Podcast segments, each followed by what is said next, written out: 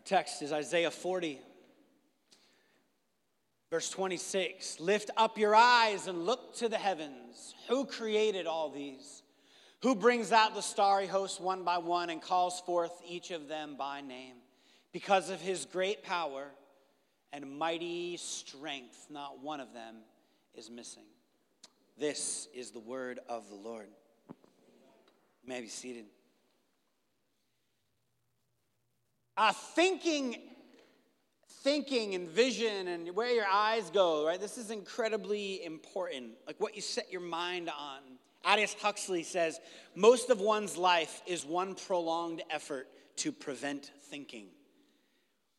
Interesting. Jonathan Edwards puts it this way the thoughts and images in people's minds are the invisible powers that constantly govern them. I don't know about you, you may be really good at controlling your finances or moderately good at controlling your career. Maybe some of you are even masters of manipulation. You're really good at controlling other people. But chances are you struggle with controlling your own thought life. Chances are that's probably one of the more difficult things to get a grip on. Chances are you struggle with perspective. Easy to kind of get mired down in the minutia of life and not have a proper perspective of reality. Really simple, like exercise, right? When you're looking straight down, you, you can see really clearly things are a little closer to you, but it's only, right? But my, my actual peripheral, um, my, my periphery is a lot smaller. I can't really see off to the right and left very well. And as soon as I begin to look out, the further out I look, all of a sudden so much more comes into view. It's not like this lens just kind of goes like I can only see in that same tunnel. All of a sudden, I can begin to see context for everything else. I think our thought life is linked in a thousand different ways to our perspective, how we see life and how we see what's going on. Um, I have this really, really um, fun, but I believe probably unhealthy habit. Um, I say probably because I, I, think it, I think it speaks to some sort of strange brokenness inside of me, but feels sort of right at the same time. Anyone have a thing like that? Hold on, let me tell you a story. So, I, when I see people walking around our, our offices are downtown, and I see people walking around on their phone all the time, right? It's not new. Whenever I catch somebody who I can tell, it's not just like they were walking and they're like, oh, I got a text, you know, whatever, it happens. But it's when someone is, here, actually, will you just stay right there? Great. That's what you get for going to the bathroom in the middle of service. so um, just sort of pretend you're on your phone, right? And just kind of look down and then walk toward me, if you would. So my whole thing is just like, as I see that they're not looking, I will purposely like either go right up to the moment where we're like about, and then they're just like startled, or I will straight up just make sure that they run into me. You can take a seat. Thank you. Um, that worked out great. Uh, you can see this is a bit moderately unhealthy, but I get so much joy out of like what I feel like is justice. Like, get off your phone. You're walking around. You could, here's how I justify it you could have walked into me. Now, I happen to be looking up, and I shouldn't be punished for looking up and have to walk around you who's just like. So, no, I am going to perfectly position myself to. Don't you feel stupid? This is your pastor. I know. It's hard to look up when it seems like your whole world is right there in your hands. This isn't a dig on smartphones. I just simply mean like it actually is a great little analogy for life. You feel like the whole world is right here in front of you with all of the details and all of the diapers and all of the stress and all of the issues and everything that's going on. It feels like all of my existence is sitting right here in my Instagram feed and my news feed, and the whole world's right here. And I fail to look up and if I walk around the city like that, I'm going to walk into a pastor who's strategically trying to get me to bump into him. Isaiah 40. This passage that we're spending time in around the series of Lift Your Eyes. We mentioned a little bit last week. The context here is these Hebrew people who were meant to be a blessing to the world. who God called out, predestined this tribe for the sake of all the other tribes. They have just they have they have fallen short in all sorts of ways and they have found themselves in exile and occupation and they're wondering like okay, we messed up. We didn't we weren't faithful here is the consequence of that that we now find ourselves under the rule of this other nation. We're not in that promised land that we were supposed to be in. We're not thriving. There's a lot of despair. Feel a bit lost. And Isaiah 40 rolls in, and here we have God and the prophet speaking to the people Comfort, comfort my people, says your God. So, in the midst of, of, of, of a whole lot of brokenness going on, in the midst of, uh, we're going to see in a minute, their eyes sort of looking down only at their circumstances of what's happening. We hear this, verse 2 speak tenderly to Jerusalem. And then, as Lonnie shared last week, the, the prophet starts to remind these people of what God's like. Do you not know? Have you not heard? Has it not been told to you from the beginning? Have you not understood since the earth was founded that this God sits upon the throne above? So you've got this language, right, of like the God who looks, who is kind of up, who is enthroned, who is con- in control. He's got the whole world in his hands, right? He's there's something about this prophet that's trying to let these people know, like, get your eyes up, get your eyes up, because he says then in verse 26, lift your eyes and look to the heavens. Who created all of these? He brings out the starry hosts one by one and calls forth each of them by name because of his great power and mighty strength. Not one of them is missing. I'd love to like do a little Bible study right there just on that passage because actually the writer is almost directly quoting the Babylonian creation myth, their oppressors' idea and vision of what their gods are like. And what Isaiah does right there is takes their language and subverts it and says, no, no, no, no, no, no. No. It's not Marduk, this like violent idea of how the world came into being. That was the God of their, one of the big gods of their time. No, no, no. This, this God is there enthroned above and wants to comfort and speak to his people. And speak to his people. Lift up your eyes and look to the heavens. See, lifting up your eyes is about perspective. It's about getting a bigger view of what's going on. Anyone like to look at um, um, uh, real estate apps? Anyone just do this for fun? I never did this. I didn't even want to own a home. I was like, we're going to rent forever. I read all this like information of why this is like best for folks who just want to enjoy their day and life and time and don't want to have to worry about home ownership. And I tried to like make this big convincing thing to my wife, and she's like, well, let's at least do a condo because it's kind of like renting, and we'll still be able to, you know, have some equity. And so I'm like, all right, that sounds good. It's a good compromise. I'm like, but we'll never own a home. And now we've owned a home. And it's like most things in my life, my wife wins. Um, and so, but I found in homeownership, I'm like now interested in like, oh man, like what kind of other homes are out there and what could we do? And like looking at the market and all this stuff, like I just, I'm, I do not feel like myself, but I'm really into it. I'm laying in bed a lot of times, just like scrolling through like, could I get some like waterside property in Rhode Island? I, I can't, by the way.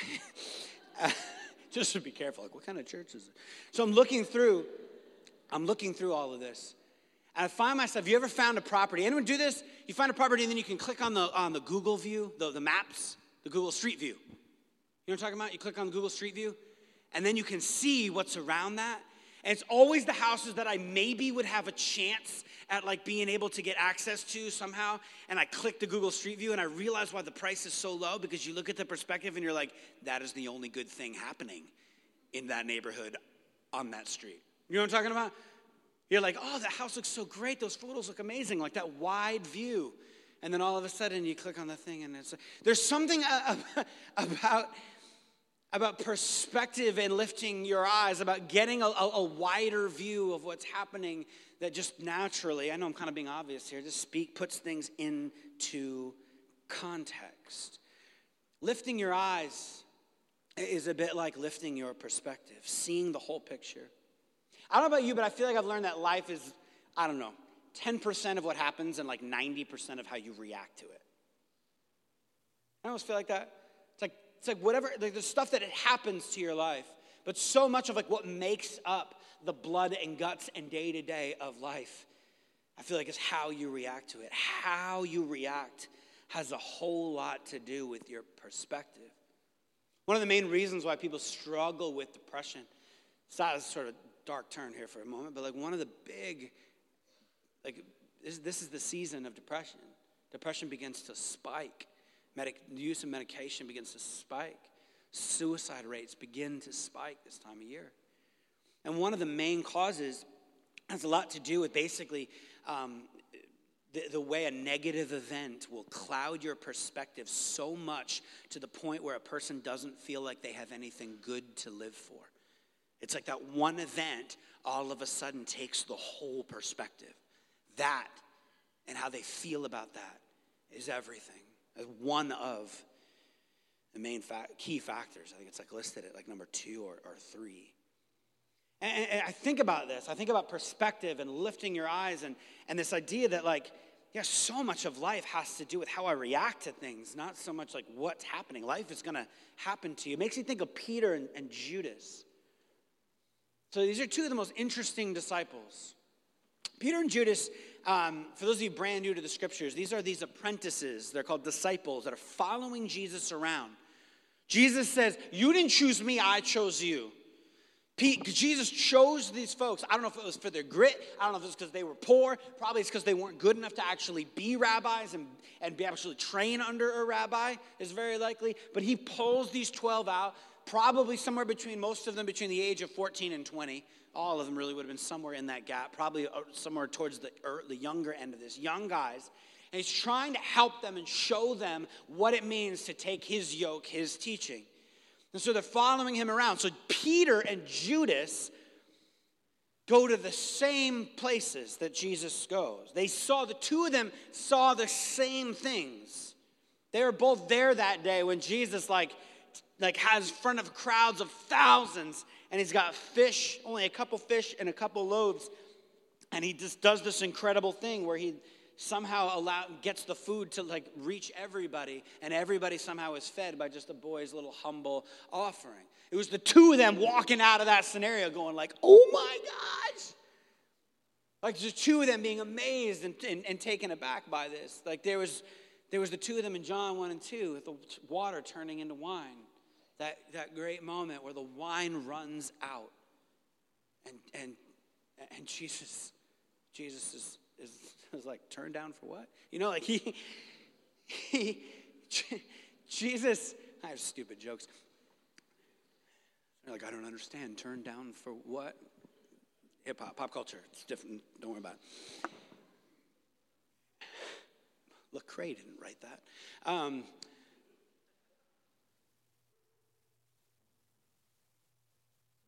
these two disciples saw this incredible moment where Jesus, at the the party's coming to an end, and he turns the water to wine and makes this big point and points to this epic thing that he's about to do and keeps the party going. And I just imagine the disciples sitting there with, I don't know, was it like goblets that they had of wine, like cheersing one another and like, yes, this is amazing. This, this guy is legit, right? So it's the beginning of the ministry.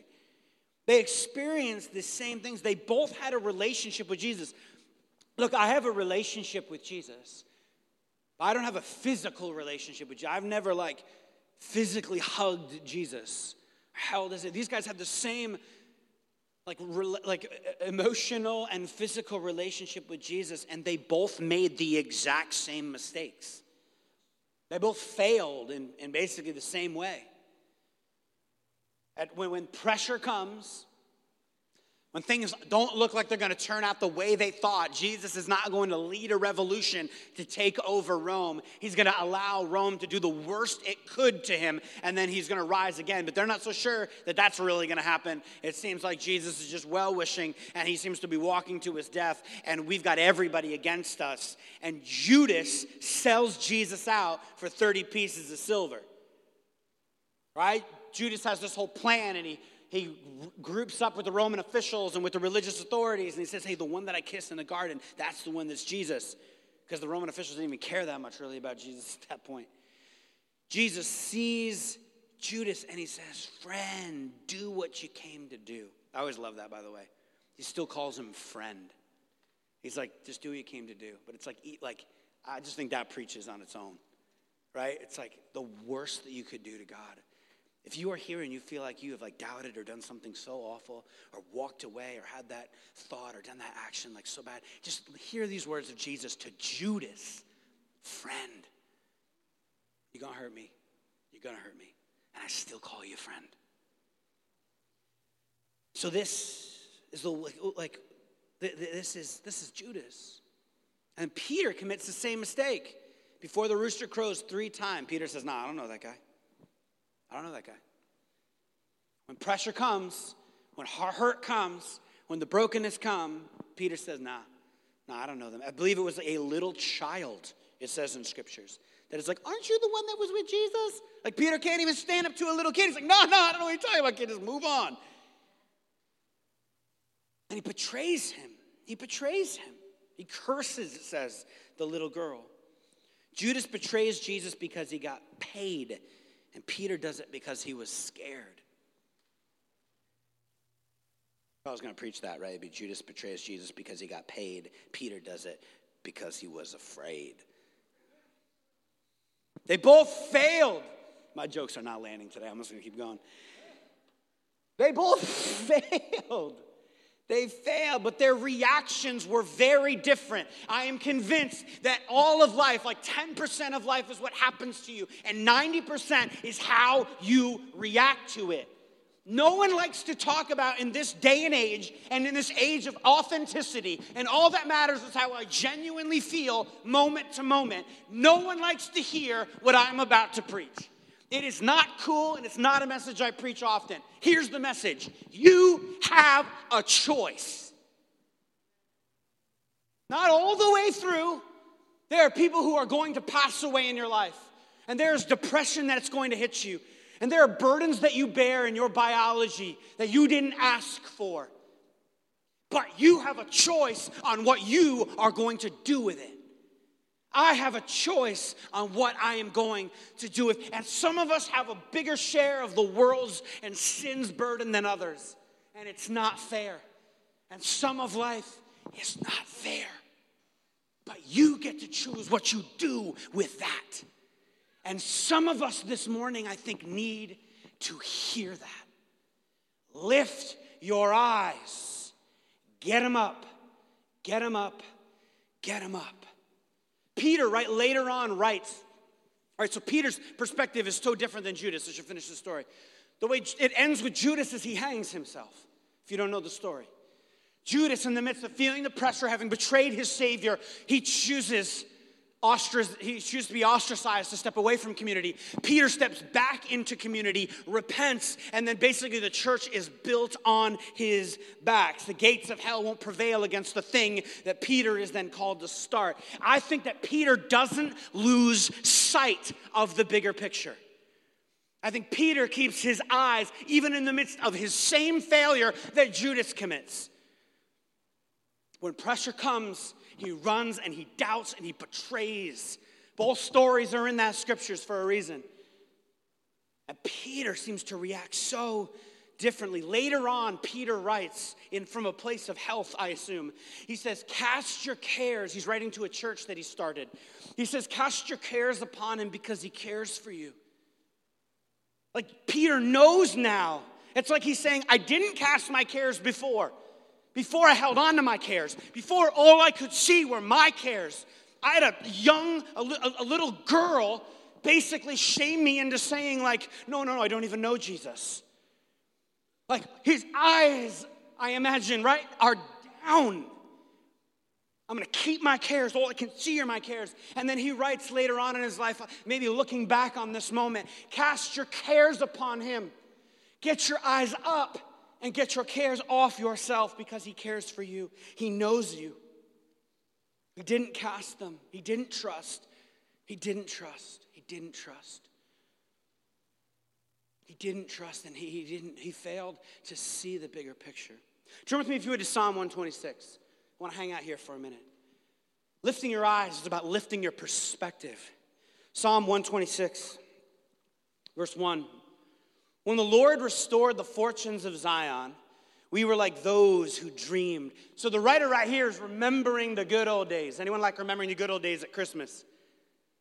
Right? Oh, anyone have just that magical Christmas? Those of you Christmas triggers good nostalgia, not bad. I know for some of you it's hard season. But even those of you that it's hard now, I find like they go back, oh, I bet I remember. This Christmas is gonna be so hard. Well, they have something to compare it to, to a really good one. Our mouths were filled with laughter, our tongues with songs of joy. Then it was said among the nations, The Lord has done great things for them. The Lord has done great things for us, and we are filled with joy. The writer's remembering. And then he says, Do it again. Restore our fortunes, Lord, like the streams in the Negev. Those who sow with tears will reap songs of joy. Those who go out weeping, carrying seed to sow, will return with songs of joy. One translation says, And now, God, do it again. Bring rains to our drought stricken lives so those who planted their crops in despair will shout hurrahs at the harvest. So those who went off with heavy hearts will come home laughing with armloads of blessing. Do it again.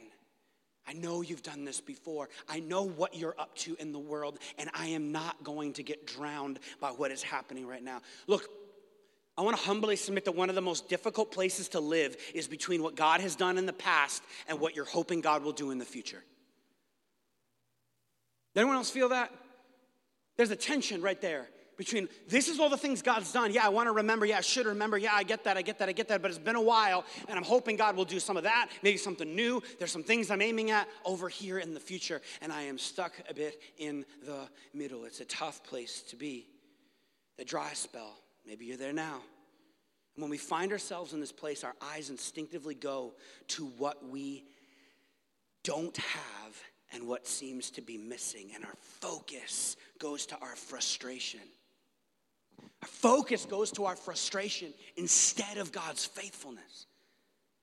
Our focus gets drilled down on, on what's missing and not what we have. Some of us, this is easier. Anyone have a friend that always feels like it's easier for them to do? I hope some of you would raise your hands because I'm your friend and this stuff is easy for me to do. I have to be honest with this. I was talking through this with, with, uh, with my wife, and this is a part of, I've, I've shared this before. It's kind of, a, we joke our role in our, in our marriage. My job is to reframe. She will just come to me like, hey, feeling this, this, this, this, this, this, this, this. I don't even know actually why. Usually it's like, I don't even know why I'm feeling all of this, but this is what's going on.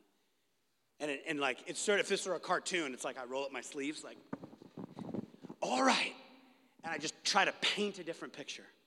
This is what I see. At the worst, it's just like finding the silver lining and being blindly optimistic. But at the best, at my best, at our best, and maybe you need to find a friend who's like this to help you it's me simply going, yeah, yeah, yeah, this is real.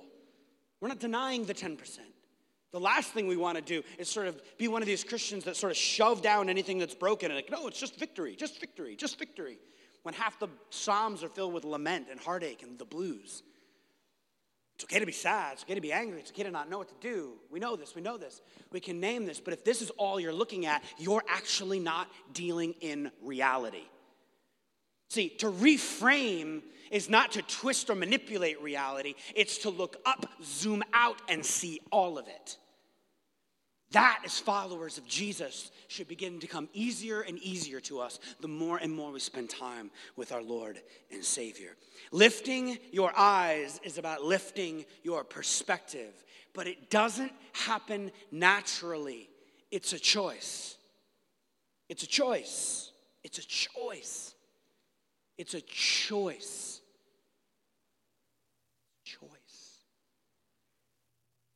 Lifting your eyes. This passage happens over and over.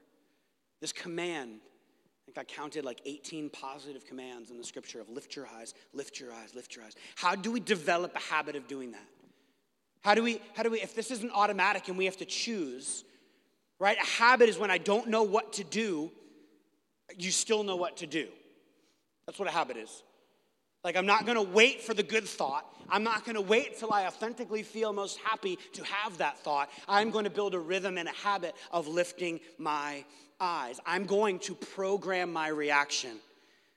Again, I know this does not play well in our current cultural moment, But I'm telling you, it is the people who are able to get their eyes up and see the whole picture and create a rhythm and, and habit around doing this, where they have like their daily walk, where they have their three minutes of quiet that happens at the beginning and end of the day where it has their weekly and monthly and yearly rhythms of pausing and actually physically giving thanks, listing the stuff off, and taking time to care for your soul. You care for your car and you care for your house. Maybe you even care for your body, a few of you.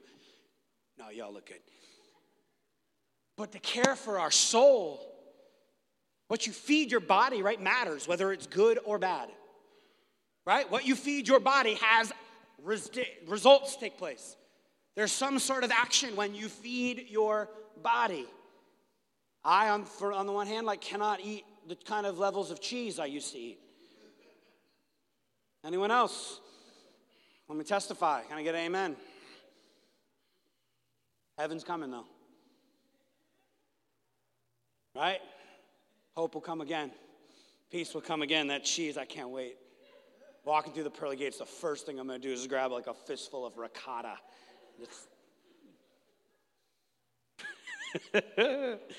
Things not in Andrew's notes. Um, I don't know why I talked about that. Jeez. What you feed your soul, what you feed your soul matters. Basic things. Are there rhythms and spaces and time for you to actually feed your soul?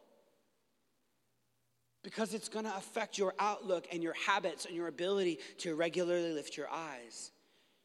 Look, it's saying, habit is saying my view of the world is not dictated by my experiences.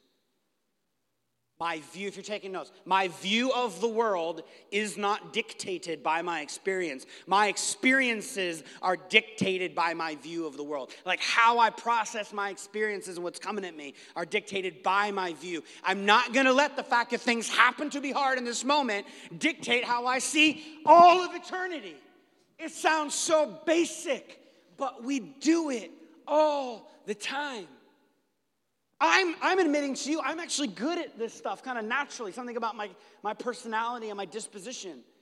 And I struggle with this on the regular. The house is not clean. Suddenly, everything, like it feels like eternity crashes in. The Bible has a way of talking about this. I want to end here. Colossians 3 2 says, Set your minds on the things above, not on earthly things.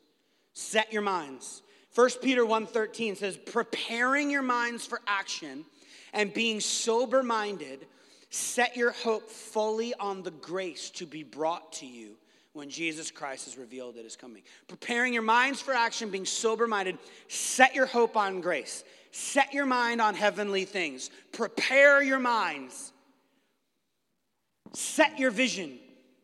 There are preemptive strikes. These are patterns we develop because life comes at you and we don't have control over our emotions and we don't have control over our thought life sometimes.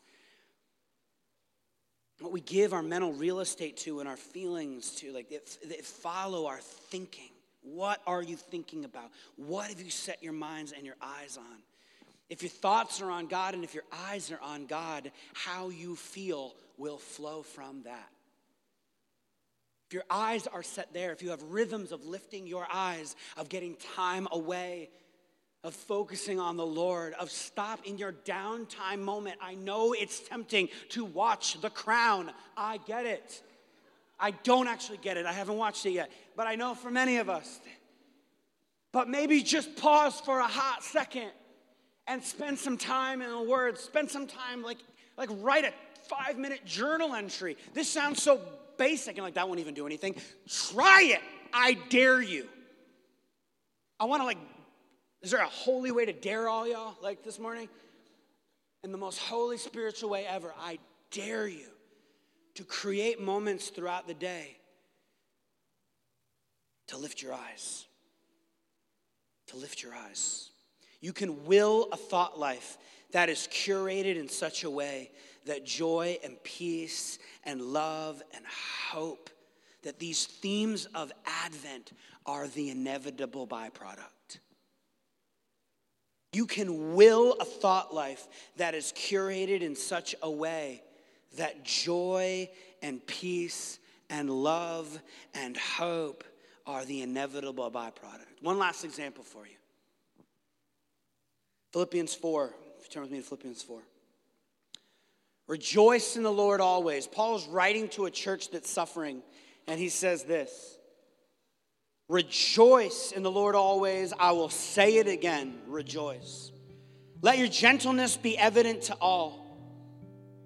The Lord is near. Do not be anxious about anything, but in every situation, by prayer and petition with thanksgiving, present your requests to God, and the peace of God, which transcends all understanding, will guard your hearts and minds in Christ Jesus.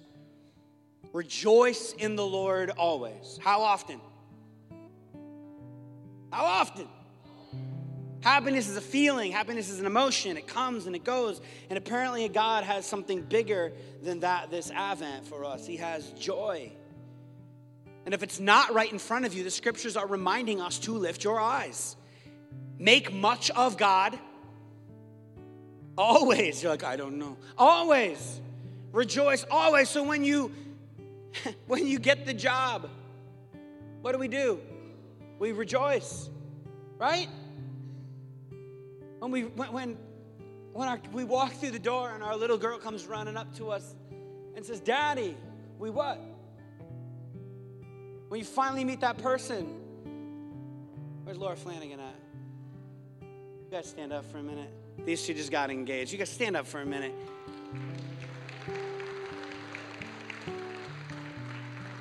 All right, leave room for the Holy Spirit. What do we do when we meet our person? We rejoice, right? What do we do when we get the raise? We. So, what do we do when we don't get the job? What do we do when we've been trying to have a baby and we can't? What do we do when we're still racked by that illness? Room's gotten a lot quieter. Paul is saying, learn the right reaction.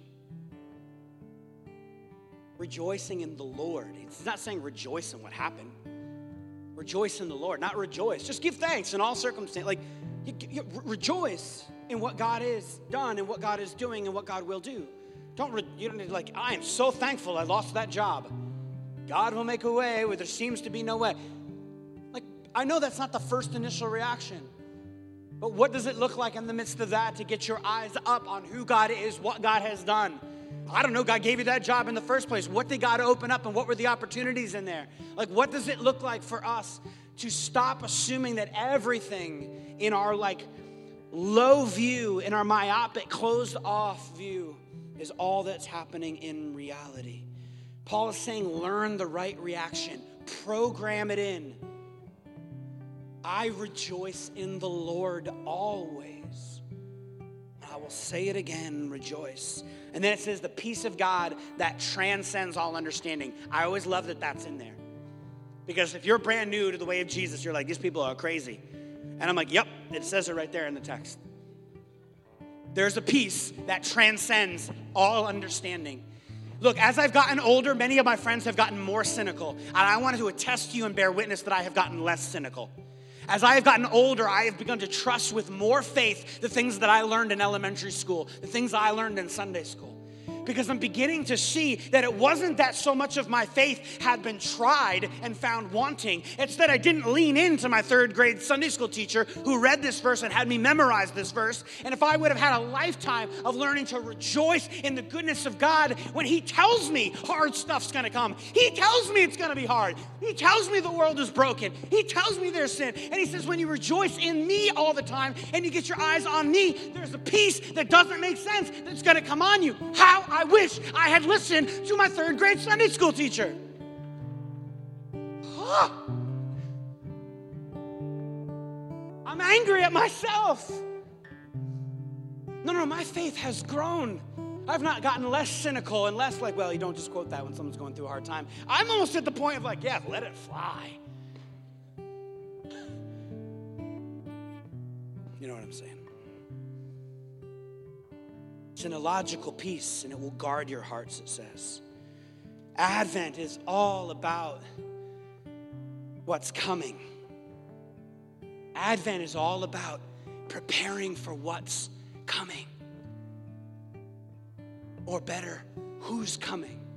Advent is where we do time travel and we go back and we remember and wait in anticipation for the baby to be born. You can't see what's coming if you don't lift your eyes. Get them up. Get them up. Maybe you've been so inundated with the minutitia of life, you have forgotten the bigger plan. You've lost your perspective. You have no positive expectations of what could come. And I'm here this morning to tell you that He's got the whole world in His hands. He's got the whole world. None of you grew up in Sunday school.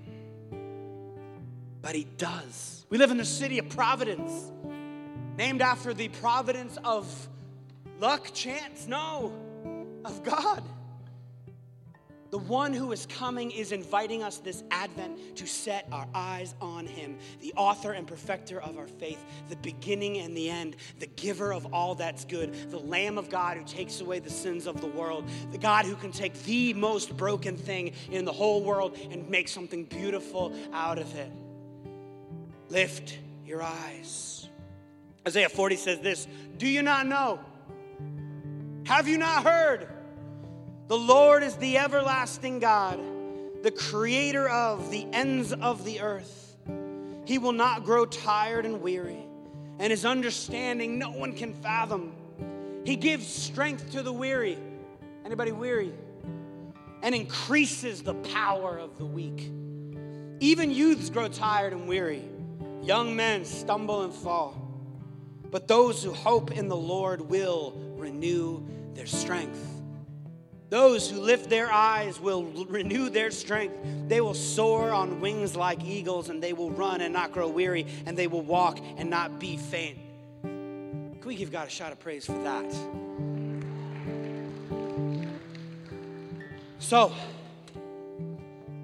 as we come to the communion table, are we coming to the communion table today? Yeah, great. I can welcome the communion service up. Here's what I want to invite us to do. I'm going to take a moment here. And for those of you who like to like run off at the end of the service, we're doing so good on time. You don't need to worry about it. Stay with me. I want to invite you. A little exercise here. And if you're brand new to the way of Jesus, um, man, I hope you're encouraged.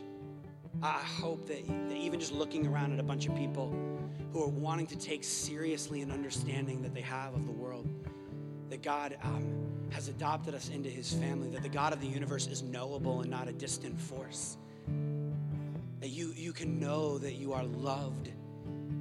That issues around your identity and who you are can be grounded and rooted in being loved. Be at peace. That you don't have to fear death any longer. You don't have to fear death. We believe these things about this story that this roots us and centers us in a sort of peace that allows us to keep our eyes on the bigger picture, on this kingdom of God. So when you close your eyes,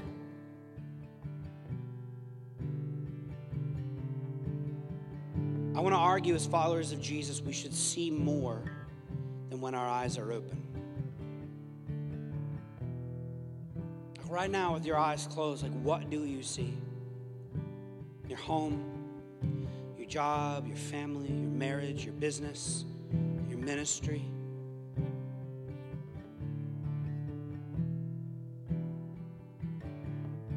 What does God see in all of that? What's the future?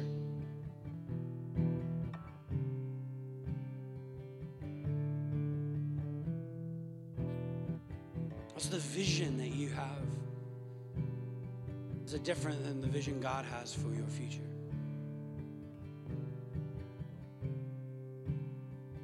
You see your circumstances just today. Just, I just did this exercise last night, just closing my eyes, just going, okay, what do I have to be thankful for? What has God done? Maybe you need to go way back. Maybe you just need to go back to yesterday.